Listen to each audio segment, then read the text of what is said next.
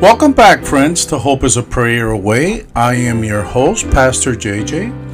And in today's Bible study, we're going to study and continue our studies on the Judgment series. This is part 22 of 31, and we are examining all of the judgments that the Bible speaks of and when they're going to take place and who are going to be the participants of the different judgments and um, and we're also looking at some of the views that some of our brothers in the church um, also have on these judgments.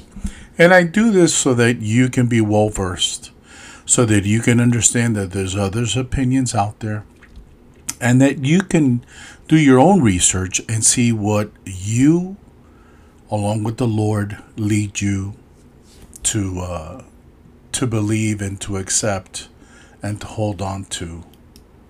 So we're going to continue looking at the time of the Bema, and this is because there's there's another view to to the time of the Bema and how it's going to occur and what's going to happen.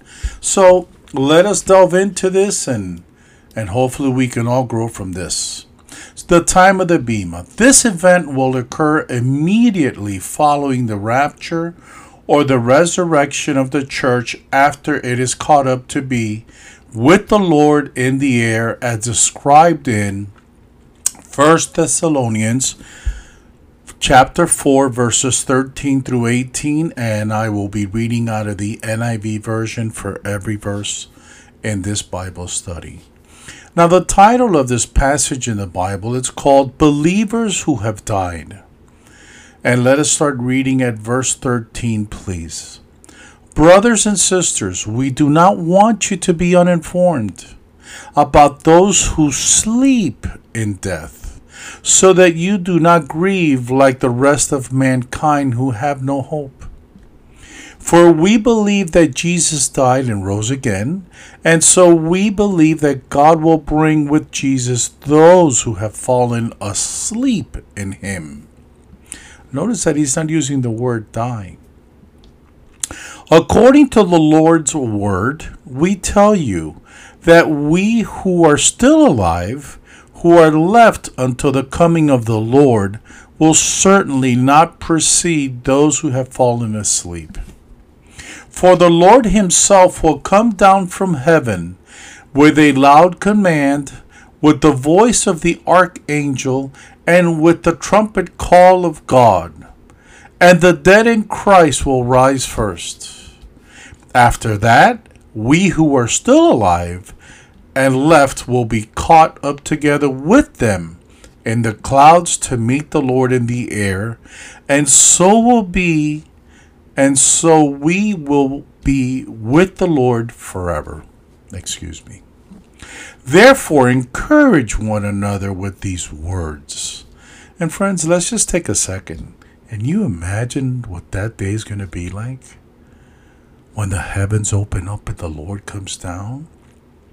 And those that are asleep in Christ, all of those tombs are going to open up and they're going to come back to life. And they're going to be called up first to be with the Lord. And then us that are remaining are going to meet them man, that's that's mind-boggling. Every time I read this passage, just the awesome power and nature of Jesus is just incredible. So we find that there's several arguments in support of this view. For example, in Luke 14, verses 12 through 14, the passage reads as follows Then Jesus said to his host, when you give a luncheon or a dinner, do not invite your friends, your brothers or sisters, your relatives or your rich neighbors. If you do, they may invite you back, and so you will be repaid. But when you give a banquet, invite the poor, the crippled, the lame, the blind, and you will be blessed Although they cannot repay you, you will be repaid at the resurrection of the righteous. Reward is associated with the resurrection and the rapture is when the church is resurrected. So we find in this passage. Also in Revelation 19 and verse 8, we find that the verse says, Fine linen, bright and clean, was given her to wear. And now, fine linen stands for the righteous acts of God's holy people. So, when the Lord returns with his bride at the end of the tribulation, she is seen already rewarded. Her reward is described as fine linen. The righteous acts of the saints, undoubtedly, the result of rewards we also find in 2 Timothy 4 8. Now there is a store for me, the crown of righteousness, which the Lord the righteous judge will award to me on that day. And not only to me, but also to all who have longed for his, his appearing. Amen. Come soon, Lord Jesus. 1 Corinthians 4 5. Therefore, judge nothing before the appointed time. Wait until the Lord comes. He will bring to light what is hidden in darkness and will expose the motives of the heart. At that time, each will receive their praise from God. We find that rewards are associated with that day and with the Lord's coming. Again, for the church, this means the event of, as we covered before in 1 Thessalonians 4 13 through 18. Amen. So, some are the opinion that the order of the events will be firstly, the rapture, which includes our glorification or resurrection of bodies. Secondly, the exaltation into the heavens with the Lord. Thirdly, examination before the Bema. And fourthly, the compensation or rewards given to us at the Bema. Now, where is the place of the Bema? It will occur somewhere in the heavenlies and the presence of the Lord. And this is evident from 1 Thessalonians 4:17. Let us read, please. After that, we who are still alive and are left will be caught up together with them in the clouds to meet the Lord in the air. And so will be and so we will be with the Lord forever. Revelation 4 and chapter uh, and verse 2, I'm sorry. At once I was in the Spirit, and there before me was a throne, and heaven with someone sitting on it. Revelation 19:8. Again, fine linen, bright and clean, was given her to wear. And remember that we find that fine linen stands for the righteousness acts of God's holy people. Now, who are the participants at the Bema? We find that all of the passages in the Bible dealing with the Bema or rewards are addressed to believers or pertain to believers of the church. For example, we find in Romans 14, verses 10 through 12, You then, why do you judge your brother or sister? Or why do you treat them with contempt? For we will all stand before God's judgment seat. Verse 11 It is written, quote, As surely as I live, says the Lord, every knee will bow before me, and every tongue will acknowledge God. Unquote. So then, each of us will have to give an account of ourselves to God. 1 Corinthians and 3 verse 12. If anyone builds on this foundation using gold, silver, costly stones, wood, hay, or straw, and 2 Corinthians 5 9. So we make it our goal to please Him, whether we are at home in the body or away from it. 1 John 2:28 of the NIV. God's children and sin is the uh, name of the passage of this uh, of this verse in the in the Bible. And now, dear children, continue in him, so that when he appears, we may be confident and unashamed before him at his coming. 1 Thessalonians 2, verses 19 through 20. Starting at verse 19, let us read, please. For what is our hope, our joy, or the crown in which he will he will glory in the presence of our Lord Jesus when he comes? Is it not you? Indeed, you are glory and joy. 1 Timothy 6, verses 18 through 19. Command them to do good, to be rich in good deeds, and to be generous and willing to share. Verse 19. In this way they will lay up treasures for themselves as a firm foundation for the coming age, so that they may take hold of the life that is truly life. Titus 2, verses 12 through 14.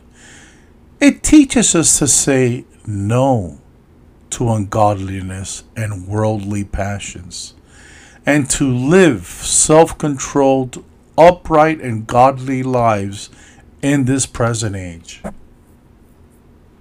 Verse 13 While we wait for the blessed hope, the appearing of the appearing of the glory of our great God and Savior Jesus Christ, who gave himself for us to redeem us from all wickedness and to purify for himself a people that are his very own, eager to do what is good. So we find that the resurrection program and thus the reward of the Old Testament saints occurs after the tribulation, after church age saints are already seen in heaven and rewarded and returning with the Lord to judge the earth. And remember that we know this because night, Revelation 19 and verse 8 says, Fine linen, bright and clean, was given to her to wear. For fine linen stands for the righteous acts of God's holy people. Daniel 12, verses 1 through 2. And this passage in the Bible is entitled The End of Times. Let us start reading at verse 1, please. At the time, at that time, Michael, the great prince who protects your people, will arise. There will be a time of distress such as ha- has not happened from the beginning of the nations until then.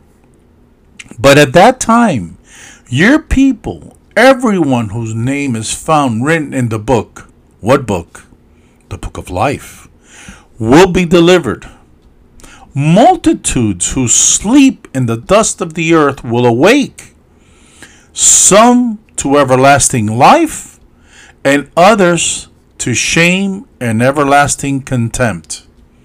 So, friends, once you're born, you're going to sleep for a little while, but when you come back, when the Lord says it's time, some of us will definitely be going with the Lord and sadly, some of them will be going to Hades and then to the ultimate uh, lake of fire. Matthew 24.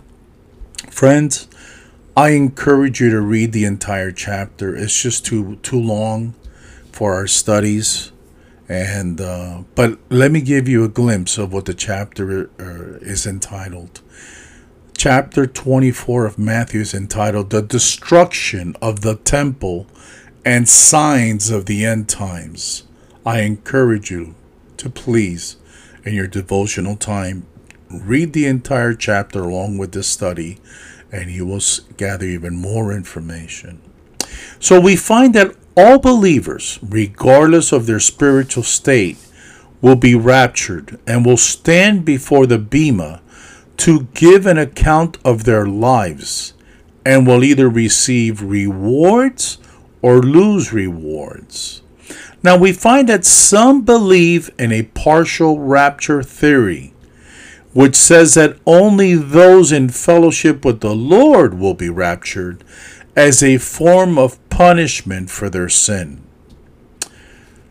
But, friends, as we mentioned above, this is not only contrary to the finished work of Christ, who once and for all paid the penalty for all of our sins, but is contrary to the teachings of 1 Thessalonians 5, verses 9 through 11. Let us read, please. For God did not appoint us to suffer wrath, but to receive salvation through the Lord Jesus Christ.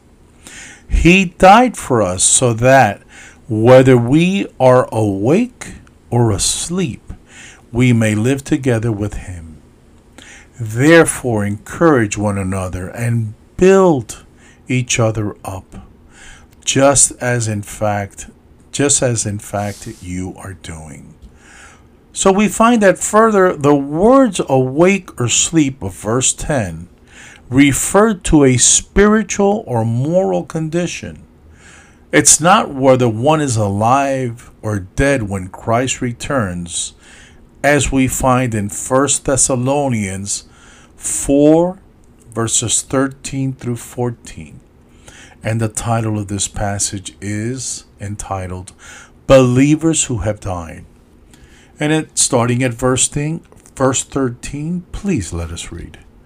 Brothers and sisters, we do not want you to be uninformed about those who sleep in death, so that you do not grieve like the rest of mankind who have no hope. For we believe that Jesus died and rose again, and so we believe that God will bring with Jesus those who have fallen asleep in him. So the context suggests that the Apostle Paul has in mind the return of Christ for the church, the rapture, as we find in 1 Thessalonians uh, 4, verses 13 through 18. And that was his hope. Now, the rapture is the means of our deliverance from the wrath the Apostle Paul discusses in the in chapter in this chapter. 1 Thessalonians 5 1 through 3. The day of the Lord. That is the name of this passage. Now, brothers and sisters, about times and dates we do not need to write to you. For you know very well that the day of the Lord will come like a thief in the night. And I'll be honest with you, friends, every time I read this, it is my belief, I, you know, just by reading this, that maybe God's coming back at nighttime. You imagine waking up in the middle of the night and, and, and, and, and the heavens are opening up and you see Jesus come. Oh my gosh. I mean, even during the day, that's going to blow your mind, but especially if you're, you know, well asleep and you wake up to that glory. Amen. While people are saying peace and safety, Destruction will come on them suddenly, as labor pains on a pregnant woman, and they will not escape. And this is clear from both the context of 1 Thessalonians 5, verses 4 through 10. Starting at verse 4, please let us read. But you, brothers and sisters, are not in darkness so that this day should surprise you like a thief. You are all children of the light and children of the day. We do not belong to the night or to the darkness. So then, let us not be like others who are asleep, but let us be awake and sober. For those who sleep, sleep at night, and those who get drunk, get drunk at night. But since we belong to the day, let us be sober, putting on faith and love as a breastplate, and the hope of salvation as a helmet. For God did not appoint us to suffer wrath, but to receive salvation through our Lord Jesus Christ. He died for us that whether we are awake or asleep, we may live together with Him. And we find, friends, here the Apostle Paul changed the words he used for sleep. For example, he used the Greek word katheudo in verses 5:10. It says he died for us so that whether we are awake or asleep. So he changed it. He used the word katheudo rather than the Greek word koimao, which the word he used metaphorically in chapter 4, 1 Thessalonians 4, verses 13 through 14, to describe a physical death. Though katheudo was used of physical sleep and even death, it was also commonly used of spiritual apathy or carnal indifference to spiritual matters. And this is clearly the context of chapter 5. And friends, the point then is this because of the perfect and finished nature of Christ's death, note the words, who died for us of verse 10 that we just read. We, whether we are spiritually alert or not, we will live together with Him through the rapture and to face the examination of the Bema. And friends, I don't know if you've ever accepted Jesus in your life. And there are many people that have had so many different experiences in life. And for one reason or another, they've been turned off about God. Some have been told that He doesn't love them because they are prostitutes, because they were a murderer, because they're a thief, because they're dope dealers, they're gang members. And friends, that's just not simply true. Jesus died for all of us. And Christianity, friends, it's like no other religion. For you see, you can't earn your salvation. You cannot buy your salvation. And if anyone ever tells you that if you make a special gift because a church wants to do a nursery or whatever, that for sure the Lord is going to take that into account and then you're going straight to heaven. Friends, that's just not true. If you have never repented of your sins and accepted Jesus with a contrite heart, you won't be going to heaven. And sadly, friends, there's a lot of people that go to church and they say hallelujah every Sunday, but they don't have the relationship with Christ because they've never accepted Him. And today, friends, I would like to lead you in a prayer. And all you have to do if you want to have Jesus in your life, and if you would like to have eternal life, is follow me, follow along in the prayer that I'm going to say. Lord Jesus, I come before you this day. I repent of all of my sins, Lord. This day I ask you to be my Lord and my Savior. I accept the sacrifice that you made for me on Calvary. Please, Lord, be with me, guide me, protect me, and let me share heaven with you, with God the Father, with God the Holy Spirit, and with the angels and with all my friends and loved ones that are there with you. In Jesus' name. And friend, if you said that prayer, I do believe you are born again. I would encourage you please go out to your Bible bookstore, whatever bookstore is close to you. And I would encourage you to take a take time and go through the different uh, interpretations of the Bible, like the NIV, the NLT, the New King James Version, the King James Version, and find a Bible that speaks to you. Find the Bible that when you read it, it's easy for you to understand what the passage is saying, for that's the right Bible for you.